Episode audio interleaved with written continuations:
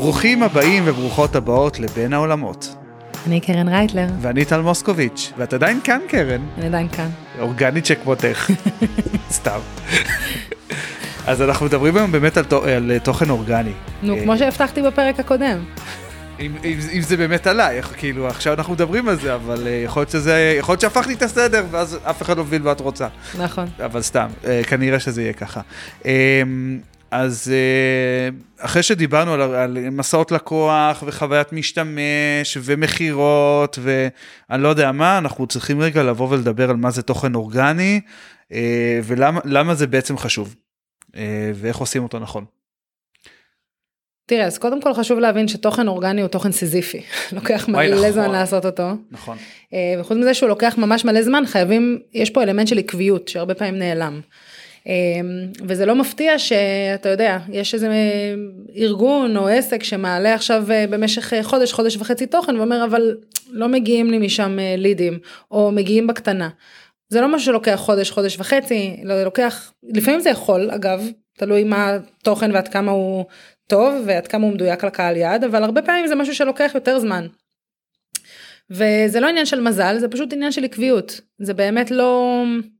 לא, זה לא, זה לא רק עניין אם זה טוב או לא טוב או מה הכללים, יש כמובן צריך לדעת איך לכתוב וצריך לדעת איך לתפוס את הקהל וצריך לדעת איך להעביר את הערך, ברור, אבל נמצאת מתוך נקודת הנחה שהדבר שהכי קשה לאנשים זה לא היכולת ללמוד איך לעשות תוכן טוב, זה באמת להעלות תוכן טוב בצורה שהיא עקבית. נכון. אמ, וצריך להבין שיש תוכן אורגני, שזה תוכן שאנחנו לא משלמים עליו, אנחנו פשוט מפרסמים אותו.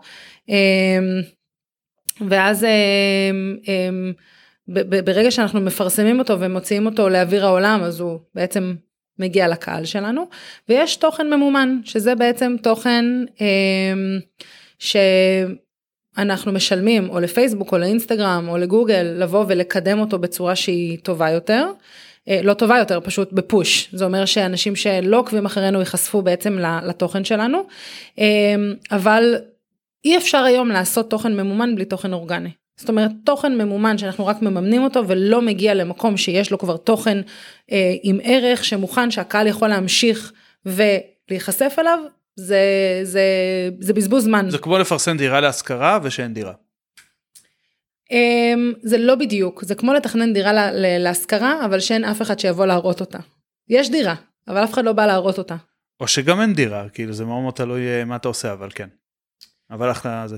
כן, אז, אז, אז בגדול מה שאני באה ואומרת זה שאנחנו צריכים, um, צריכים להבין שהערך הבאמת גדול שלנו הוא נמצא בתוכן. למה? כי אנשים מחפשים את זה בזמן הפנוי שלהם, כי זה מגיע אליהם וזה מעניין אותם, כי הם יכולים לעשות לזה share, כי הם באמת מרגישים שמישהו מהצד השני בא והשקיע בהם ובערך שהוא רוצה לתת, ודרך זה אנחנו מתחילים לייצר את אותו חיבור, את אותו אמון שכבר דיברנו עליו בכמה פרקים.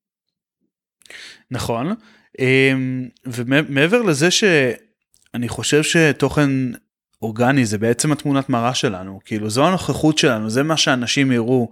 אנשים שבאמת יבינו רוצים אה, להבין אותנו לעומק ולהכיר אותנו הם יעשו את זה רק אך ורק מתוכן אורגני. אך ורק מהשאריות שאנחנו משאירים ברשתות החברתיות. אין שום דרך אחרת וזה ותוכן אורגני יכול להיות כתוב אה, בלוג פוסטים פוסטים ברשתות החברתיות יכול להיות אה, תמונות מסוימות שאנחנו בוחרים להראות באינסטגרם יכול להיות סטוריז יכול להיות פודקאסט יכול להיות כל אה, סרטוני יוטיוב. כל דבר שאנחנו מנגישים בחינם לך אפילו יש סדנאות שפעם אחרת בכסף והיום את לפחות לא יודע נכון לפני כמה חודשים נתת אותם בחינם ובאהבה באתר שלך כי החלטת פשוט לפתוח את זה והחלטת לחדש אה, בסדנאות חדשות, אז החלטת להוציא את זה בחינם. זה יכול להיות כל דבר שבעצם מאפשר לי להבין וואלה יש לי פה עסק עם מקצוען. זה בעצם תעודת המומחיות במרכאות כפולות של העולם שלנו. אה, נכון, אבל זה לא רק זה. בסופו של דבר, אתה יודע, הפרק שלנו עכשיו, של התוכן האורגני, הוא לא נמצא בוואקום. הוא נמצא בהמשכיות על הפרקים הקודמים שלנו, שעסקו במה הקשר בין הסיפור שלנו להגדלת מכירות. אחלה זיכרון. שעסקו בחוויית משתמש, אה, ובעצם כשאנחנו בונים בעצם את, ה, אה, את המוניטין שלנו, ואת התוכן האורגני שלנו, אנחנו צריכים להתחשב בנכסים שקיימים אצלנו. אז נניח שאני עכשיו עושה איזשהו פרסום ממומן ואני רוצה לבוא ולמכור סדנה, זה בעצם הדבר, מה שאני רוצה לעשות.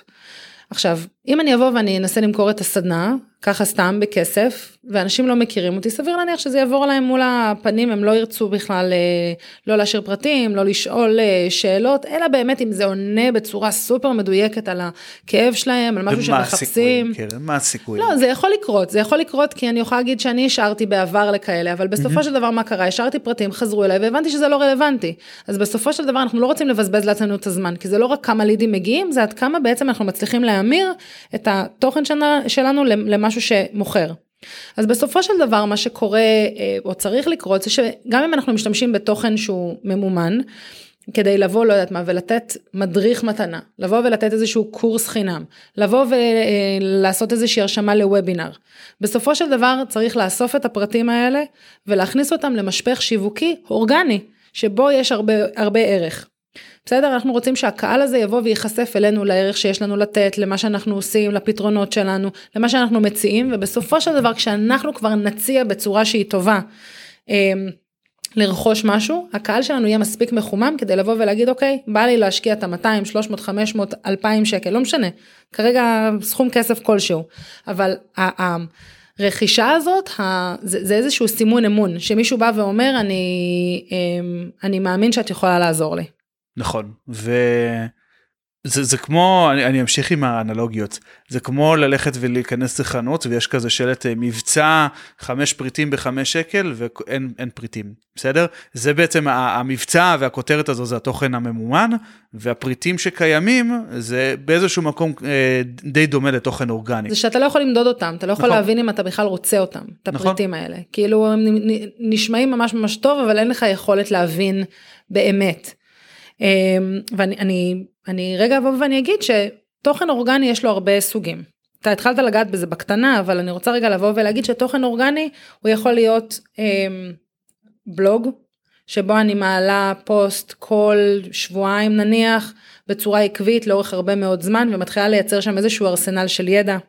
זה יכול להיות יוטיוב שבו אני בעצם מעלה אה, סרטונים שלי גם עם ערך וידע לאורך זמן ואני כרגע לא מבצעת שום מכירה. המטרה עצמה היא לבוא ולייצר קהלים כמה שיותר גדולים סביבנו. זה אמ, לבוא ולכתוב פוסטים שנותנים ערך. אה, זה לבוא ולתת טיפים, זה לעלות לוובינרים בכל מיני אה, קבוצות שיש בהם אנשים שהם רלוונטיים, או לעלות בוובינר בעצמנו ולהיות אלה שעושים את ה generating לנרשמים. כל הדברים האלה זה בעצם הרבה מאוד מקומות של ידע שבו לי יש את היכולת לבוא ולהראות במה אני טובה. זה גם ידע וגם חוויה, כי לדוגמה, נכון. אה, ולפעמים גם החוויה הרבה יותר חשובה מהידע. לדוגמה, אני עשיתי בפודקאסט שלי פרק לייב. למה עשיתי פרק לייב? אה, כנראה שאני חושב שלפי מספרי האזנות או האזנות לאורך הפרק לא האזינו לפרק לייב יותר מפרק רגיל. אבל זה אני מייצר איזשהו מקום מפגש אני מייצר איזושהי קרבה אליי פתאום אני מייצר פתאום משהו שהוא קצת אחר. וחשוב גם אני מטבל את התוכן שלי באיזושהי מידה וחשוב כן גם לטבל את התוכן שלנו זאת אומרת גם אם אנחנו רגילים רק לבוא ולכתוב פוסטים מדי פעם להתארח בפודקאסט. אם אנחנו רגילים לעשות רק פודקאסט, בוא גם נעשה פעם אחת וידאו. לשלב בין הדברים האלה ו- וכמה שאפשר לקשר ביניהם כדי שיוכלו למצוא את עצמכם בהרבה מקומות. זה נכון גם בשביל אנשים uh, שעוקבים אחריכם באופן הדוק וזה יכול גם לפתוח אתכם לקהלים uh, חדשים גם בגלל שיתופי פעולה שאתם עושים עם אנשים נוספים וגם וואלה אני נגיד סתם דוגמה בן אדם שלא אוהב לקרוא. אני אוהב רק לשמוע. אז אם אני אה, אה, אתפוס אתכם בפודקאסט, יכול להיות שאני אחשף אליכם בצורה שלא הייתי יכול להיחשף אליכם קודם, כי אני לא אוהב לקרוא ואני לא הייתי קורא את הבלוג שלכם. אז אתה מקדים את המאוחר מבחינתי כי רציתי לדבר על תרגום תוכן בשלב יותר מאוחר בפרק אבל אני אפתח את זה דווקא עכשיו. אוקיי, סליחה קרן. לא, חוצפה, גול נפש. פעם אחרונה שאני מקליטה איתך פרק. טוב יאללה ביי. בסדר. תראו, תרגום תוכן בא ואומר שבאמת יש אנשים שרגילים לצרוך את התוכן שלהם בצורה מסוימת. יש אנשים שאוהבים לקרוא, כמוני, שרופה על זה, אין לי סבלנות לברברת אה, יותר מדי. אה, זה הזוי, כן? כי יש לי פודקאסט. אה, סתם, את הברבורים של עצמי אני מסוגלת לסבול, אבל תחייך, משהו, איזושהי, משהו.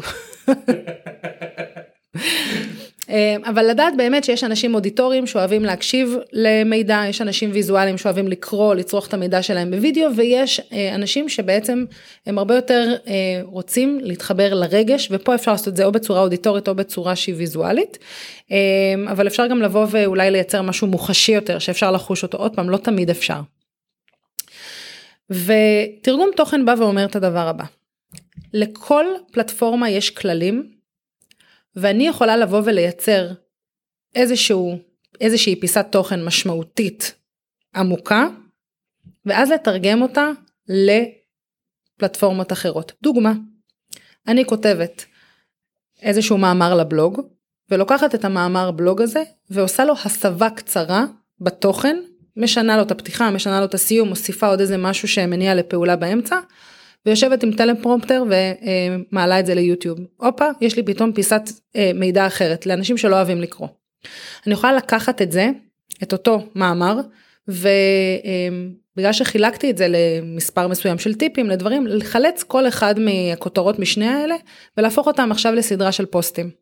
גם אפשרי. או קרוסלה באינסטגרם. נכון, זה השלב הבא. לקחת את הדבר הזה ולעשות קרוסלה באינסטגרם. לקחת את המהות של הדבר הזה ולעשות ריל קצר של דקה. שממנו אגב אפשר לחבר ליוטיוב, אפשר לחבר למקומות אחרים, אפשר, אה, זאת אומרת, אפשר לבוא ולייצר כאן גם איזשהו מעגל.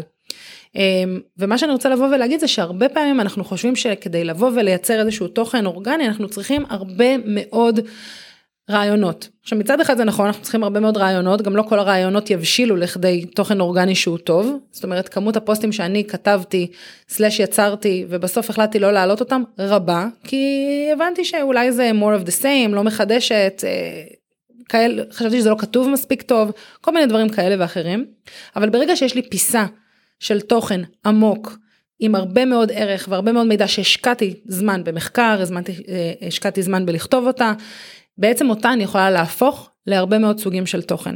נכון. עכשיו אה, זה נשמע מפחיד אה, למי שלא באמת כן זה נשמע מפחיד למי שלא לא עושה תוכן רגע מה אני צריך להיות גם שם וגם שם וגם שם וגם שם. אני חושב שהטיפ אה, אה, הכי טוב שאני יכול לבוא ולתת למי שלא עושה הרבה תוכן אורגני זה פשוט להתחיל ולהתחיל מאיפה שקל. אה, כל העניין של תרגום תוכן זה אולי טיפה למתקדמים. תתחילו מאיפה שקל לכם יותר קל לכם לדבר מול מצלמה סבבה תפתחו מצלמה תעשו או טיק טוק או יוטיוב משהו כזה. יותר קל לכם לכתוב תכתבו יותר קל לכם uh, לדבר למיקרופון ת, ת, תעשו פודקאסט אבל תתחילו ממה שקל. אחרי זה לאט לאט אתם אה, אה, אולי ברגע שממש יהיה לכם קל תוכלו להיפתח לדברים אחרים עכשיו למה חשוב להתחיל ולא מהרגע הראשון לבוא ולהפציץ בהרבה פלטפורמות כי אולי זה יכול להתפזר. ודבר שני זה יכול למנוע אה, מאיתנו ממש אה, אה, לדלבר לדלבר תוכן והדלבור הוא חשוב. הוא חשוב כי זה יוצר לנו איזושהי חשיבה קצת יותר עמוקה לגבי הדרך שלנו ומה שאנחנו עושים חשיבה שאני קורא לה מטה קוגניציה. אה, ו, וזה יוצר גם איזשהו שיח עם, ה, עם הקהל שלנו. אנחנו פתאום יש תגובות, פתאום רגע יש איזה חידודים, פתאום הקהל, אנחנו מזהים שהקהל רוצה משהו אחר. זה גם איזשהו משהו שיכול אה, לבוא ולהגיד לנו רגע הצלחנו, הצלחנו להעביר את המסר, לא הצלחנו להעביר את המסר. אולי כדאי שנקוף אותו אם לא הצלחנו מזווית אחת או מזווית אחרת. וזה מתקשר לסתם דוגמה אה, אחת לפרק שלנו של זוויות, אחלה של פרק. כתבתי שלושה פוסטים, אוקיי? אה, מסוגים שונים, אה, שכאילו אה, פוסט שבעצם מזמין את הקהל שלי להאזין לפרק. אז כתבתי שלושה פוסטים, בסופו של דבר העליתי אחד. כי הרגשתי ש... לא משנה מה הסיבה, בסדר? העליתי אחד. לא, אפשר להגיד, אחד היה חשוף מדי, ואחד היה שהוא לא, מדי, לא כן, מתאים. כן. השני היה כתוב פחות בצורה קולחת, והשלישי הרגשת שהוא מדויק. נכון, נכון, אז בדיוק ככה. אז uh, um, זה בעצם מראה לנו כמה, ב, הרבה פעמים אנחנו זורקים תוכן שאנחנו לא, לא מעלים אותו, הרבה פעמים אנחנו כותבים למגירה, והרבה פעמים אנחנו בכלל לא יודעים שדווקא הפיסת תוכן הזו שכתבנו היא זאתי שתצליח. אז אני רוצה רגע לה, לה, להגיד משהו לגבי אנחנו זורקים תוכן, אני לא... זה לא לזרוק, בדיוק. זה, זה לא לזרוק, סליחה, מינוח לא נכון. לא, כי, כי זה גם, אני חושבת שבדיוק במקום של יצירת תוכן, כל התנסות כזאת הופכת אותנו לטובים יותר. נכון. וזה עניין, זה long game, זה באמת באמת למטרה רחוקה יותר. ולהבין בדיוק מהם הדברים האלה ש, שבסופו של דבר תופסים את התשומת לב של הקהל שלנו ומתחברים כי בסופו של דבר אגב הפוסט שבחרת היה מטורף הוא התפוצץ. כן כן ולא לא צפיתי שהוא יתפוצץ אמרתי טוב הוא יהיה חמוד וזהו. עכשיו יש לי עוד משהו לבוא ולהגיד כל התוכן שכביכול אתם זורקים תאספו אותו מרצפת העריכה ותרכזו אותו במקום כלשהו. אני אוהב לרכז את התוכן שלי באיזשהו Airtable שבניתי לזה. וזה לא משנה איפה זה יכול להיות אה, תיקיית Drive זה יכול להיות קובץ Docs מטורף. כי פתאום ברגע שאין לכם השראה אתם פתאום יכולים לחזור לאותם רסיסי תוכן שלא מעובדים ופתאום הם יותר רלוונטיים ופתאום יש לכם יותר חשק לדבר הזה ואז אתם פשוט לא מתחילים מאפס אתם מתחילים מאיזשהו משהו. עכשיו כל הדבר הזה יוצר פה איזושהי אינרציה זה ממש כמו שריר.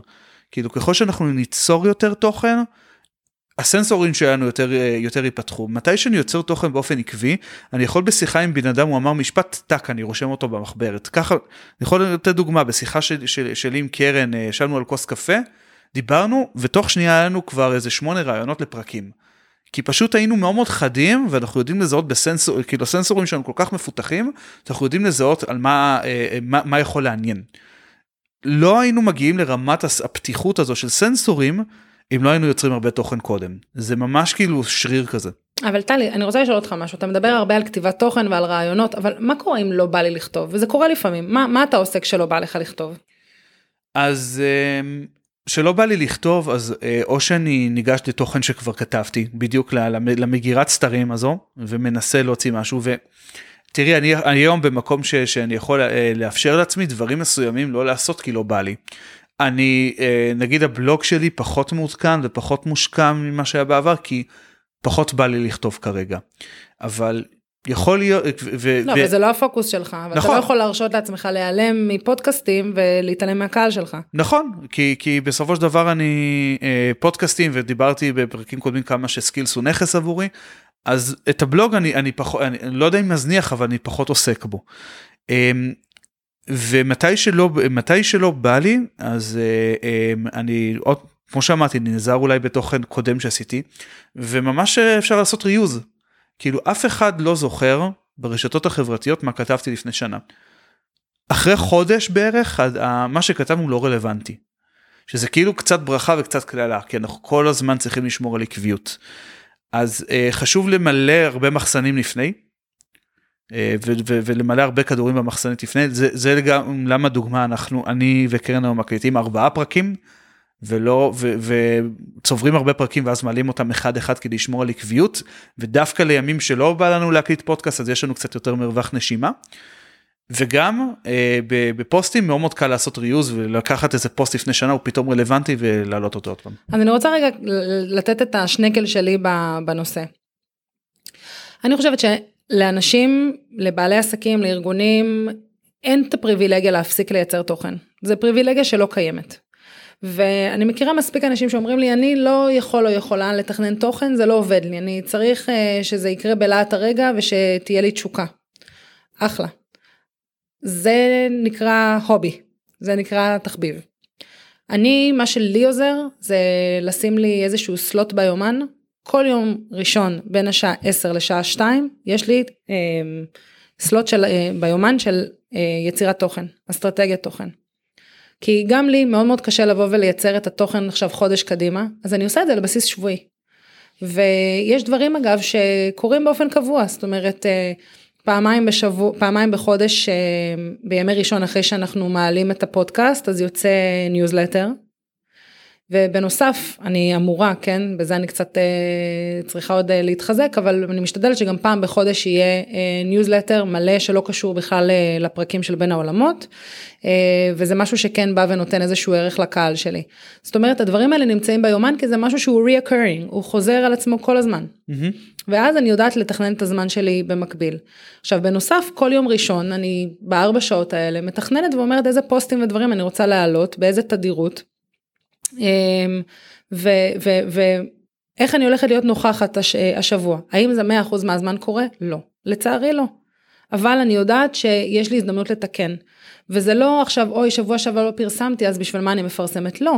זה לדעת שביום ראשון אולי פספסתי ולא עשיתי את הדבר הזה ולהעלות לפחות פוסט אחד יש לי גם הרבה רילס שיצרתי לעצמי איזשהו מחסן של רילס שמהם אני פשוט שולפת לפעמים רילס ומעלה זאת אומרת היצורים של הייצור מחסנים האלה של התוכן הוא מאוד מאוד חשוב והוא בעצם מאפשר לנו להיות יותר עקביים כי באמת לא תמיד בא. ולפעמים יש לנו איזשהו capacity הרבה יותר גדול של, של עבודה, אבל המטרה היא לא להיעלם, לא להיעלם לקהל שלנו. אתם חושבים שהם לא שמים לב, אבל הם שמים לב. זה, אני לא אומרת שכולם מחכים ואומרים, וואי, יום ראשון וקרן עדיין לא שלחה את הניוזלטר שלה, אני אוי ואבוי. אני מחכה. אתה זה משהו אחר. אבל, אבל אני לא אומרת שאנשים עושים את זה, אבל אם תיעלמו פתאום לתקופה של שבועיים, ישימו לב שאתם לא שם. נכון, נכון, לגמרי ככה. נטו בפודקאסטים אגב, משום מה כל העניין הזה אה, הרבה יותר קורה. אה, יש הרבה פודקסטרים שנעלמים לתקופות ועושים כביכול אה, so called עונות לפודקאסטים, אה, כי יכול להיות שעבודה על פודקאסט היא קצת יותר קשוחה אה, מאשר לכתוב פוסטים ברשתות חברתיות. אה, וגם אני לקחתי הפסקה כזו אבל דאגתי לשדר אותה ולהגיד אה, למאזינים שאני הולך לעשות את ההפסקה הזו. גם ניסיתי לבוא ולשדר מתי אני חוזר. אז חשוב להיות אה, להבין שרגע זה האמון שלנו מול הקהל. לא, תקשורת לא... היא סופר חשובה, נכון, ברור. נכון. זה, זה לגמרי ברור. אז בוא נדבר רגע על הדבר המפתח, שזה באמת שאלה שאני רואה שאנשים שואלים אותה הרבה, גם אם לא שואלים אותי, אני רואה את זה בכל מיני קבוצות, אה, כן. וזה כמה נפח התוכן שאנחנו מייצרים צריך לקחת מהעשייה. הופה, זו שאלה טובה. אמ, תראי, זה, זה בדיוק אחד הדברים שאני באמת לא יודע. כי אני לא יודע כמה, כמה זמן אני מקדיש לתוכן. אני מקדיש המון זמן. אה, בואי נגיד ככה, עכשיו אני מעלה פרק בתדירות שבועית, לא משנה אם זה בין העולמות או Skills. כל שבוע יש לי פרק פודקאסט. אני כותב בלינקדין הרבה, פייסבוק אני נגיד פחות כותב כרגע. אני עכשיו יוצר גם תוכן לטיק טוק ואינסטגרם והרבה דברים כאלה. לא יודע לבוא ולהגיד מספרים של כמה תוכן אני יוצר אבל אבל זה לוקח לי המון זמן. אני כי למה כי אני מרגיש שזה מועיל לי זה מועיל לי לנוכחות שלי והכל עכשיו. אני אני חושב שכמו שהבנו שתוכן זה משהו מאוד מאוד מרכזי זה חלק גדול מתהליך המכירה שלנו בעצם. אני הייתי אומר ש, שזה כן יכול לקחת למשל יום עבודה אה, בשבוע אם אני מסתכל נגיד על חמישה ימי עבודה לפחות יום עבודה שהוא כולו מוקדש לתוכן. עכשיו זה לא שרק ביום הזה אני כותב ורק ביום הזה אני מעלה תוכן אבל כל הת... כאילו שכל היצירה פלוס הלהעלות את זה בימים שונים ופלוס הדברים האלה סביר להניח שזה יום עבודה. אז פה אני רוצה לבוא ולהכניס את המילה הגדולה שנקראת דלגציה. Mm-hmm. גם זה נכון. אין, אין, ספק, אין, אין, אין ספק שאנחנו צריכים לייצר תוכן והרבה ממנו ואתם יודעים זה יהיה נורא מגוחך אם אני אה, מדברת על שיווק ואני בסוף אתן לאחרים, לאחרים לעשות את השיווק שלי אני חייבת לכתוב. אבל בכל מה שקשור לרילס או ליוטיוב אני מוציאה החוצה שאנשים אחרים יערכו את זה אני לא צריכה לערוך את זה. בסדר? ואז זה חוסך לי הרבה מאוד זמן אני מתעסקת רק ביצירה עצמה של התוכן. ושמישהו אחר יעשה לזה fine tuning או אני מעלה את המאמרים אה, אה, שלי לבלוג ויש מישהי אחרת שעוברת ועושה הגהה. זאת אומרת, זה סופר חשוב. אני לא צריכה לבזבז על זה זמן. זאת אומרת, אני הייתי מנסה להתמקד, וכמובן כל אחד והיכולת הכלכלית שלו, וככל שיש לנו יותר עבודה, יש לנו פחות זמן, אבל ככל שיש לנו פחות עבודה ויש לנו יותר זמן, אולי ננסה לעשות את הדברים בעצמנו. כן חשוב להבין רגע, קודם כל איפה אני מתמקדת. ואני ממש ממליצה לכולם לפתוח בלוג. בלוג זה נכס שנשאר איתנו להרבה זמן ואפשר לשפוך מהרשתות החברתיות אנשים לתוך הבלוג שלנו ובסופו של דבר לרשימות תפוצה. וזה הנכס הכי... כן, סוג של basic כזה באיזשהו מקום. בדיוק. לא, כי אני פשוט, אתה יודע, נתקלת בהרבה אנשים שמתמקדים עכשיו בלינקדין, כי לינקדין הפך להיות מאוד מאוד חזק. מגניב, אבל אז מה? לא, זה, זה, זה, אחרי הכל זה עוד רשת חברתית. נכון. אם לינקדין פתאום לא תאהב אה, משהו שכתבנו ולא תומך בערכי הקהילה של לינקדין, אז יכולים לתת לנו בעיטה. נכון. כאילו כמו כל רשת חברתית. אה, זה, זה, יש אלפי סיפורים על זה בפייסבוק ובאינסטגרם וכאלה שפשוט אנשים נעלמו, אז אה, אחרי הכל כן, דיברנו על כמה נכס שלנו זה חשוב. אמ, אז לכל מי שנמצא איתנו עד עכשיו ורוצה או רוצה להבין קצת מה הדרך ליצור סיסטמה לתוכן. בסדר? ההמלצה שלי היא קודם כל לא, לא להיות מאוד מאוד שאפתנים ולהגיד אני רוצה שלושה פוסטים בשבוע תשעה טיק טוקים אה, ביום ושלושה, אה, שלוש קרוסלות. בואו נתחיל עם משהו יחסית צנוע שאנחנו יכולים להחזיק איתו לאורך זמן. פעם בשבוע. אני הייתי פעם אומר, בשבועיים. אני הייתי אומר, לא, פעם בשבועיים זה פחות מדי, כן, וגם נכון. פעם בשבוע זה, זה, זה, זה קצת פחות מדי, אבל הייתי כן הולכת רגע לעיקרון של התרגום תוכן, ואומרת, אוקיי, אני מייצרת עכשיו נניח פוסט, עזוב, עזוב רגע אפילו את הבלוג, בסדר? מייצרת פלוס, אה, בלוג משמעותי שנותן ערך. מתוך הפוסט הזה אני הולכת לגזור או קרוסלה או ריל או משהו קטן לאינסטגרם. כרגע אני מדברת רק על פייסבוק ואינסטגרם, בסדר? אמ, וכרגע אני עושה שניים כאלה בשבוע, שאחד מהם יכול להיות גם משהו קצת יותר אישי ופחות מקצועי, אבל להיות נוכחת. ואז ברגע שאני מתחילה להרגיש נוח עם זה ומתחילה להבין שזה לא גוזל ממני כזה הרבה אנרגיה, לשאול את עצמי רגע מה היעד הבא. וכן לנסות לעבוד עם סלוטים ביומן, לבוא ולהגיד אוקיי, כל יום שני בשעה תשע בבוקר עד אה, שתיים בצהריים אני כרגע מתמקדת בתוכן. וזהו, ברגע שזה ביומן צריך לשבת ולעשות את זה. אין את הפריבילגיה הזאת, זה לא בא לי, זה לא מוזה, זה לא תחביב, זה חלק אינטגרלי מהעבודה וצריך לזכור את זה. נכון וזה לא כזה קשה כאילו לק... למצוא רעיונות זה מאוד מאוד לא קשה אפשר לבוא ולהתחיל היה לכם יש אנשים שזה כן קשה להם. אז, אז בואי בוא רגע נבוא וניתן טיפים אה, היה לכם אה, השבוע, אה, היום פגישה עם לקוח איך עזרתם לו.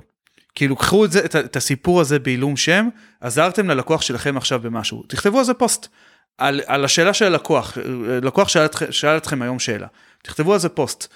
אמ, היה לכם כאילו אה, פתאום היה לכם איזה רעיון ש, שהיה לכם לעסק היום בבוקר תכתבו את זה משהו יצא מזה אבל ככל ש, שתתאמנו בעניין הזה של לשחרר וזה לא משנה אם זה לשחרר עכשיו ממש לאינסטגרם או לשחרר למגירת סתרים שלנו ככל שתתאמנו בלשחרר יהיה לכם לאט לאט יותר קל למצוא רעיונות וגם לשחרר את התוכן הזה בדליברי ממש. מגירת סתרים זה מעולה, אני חייבת להגיד.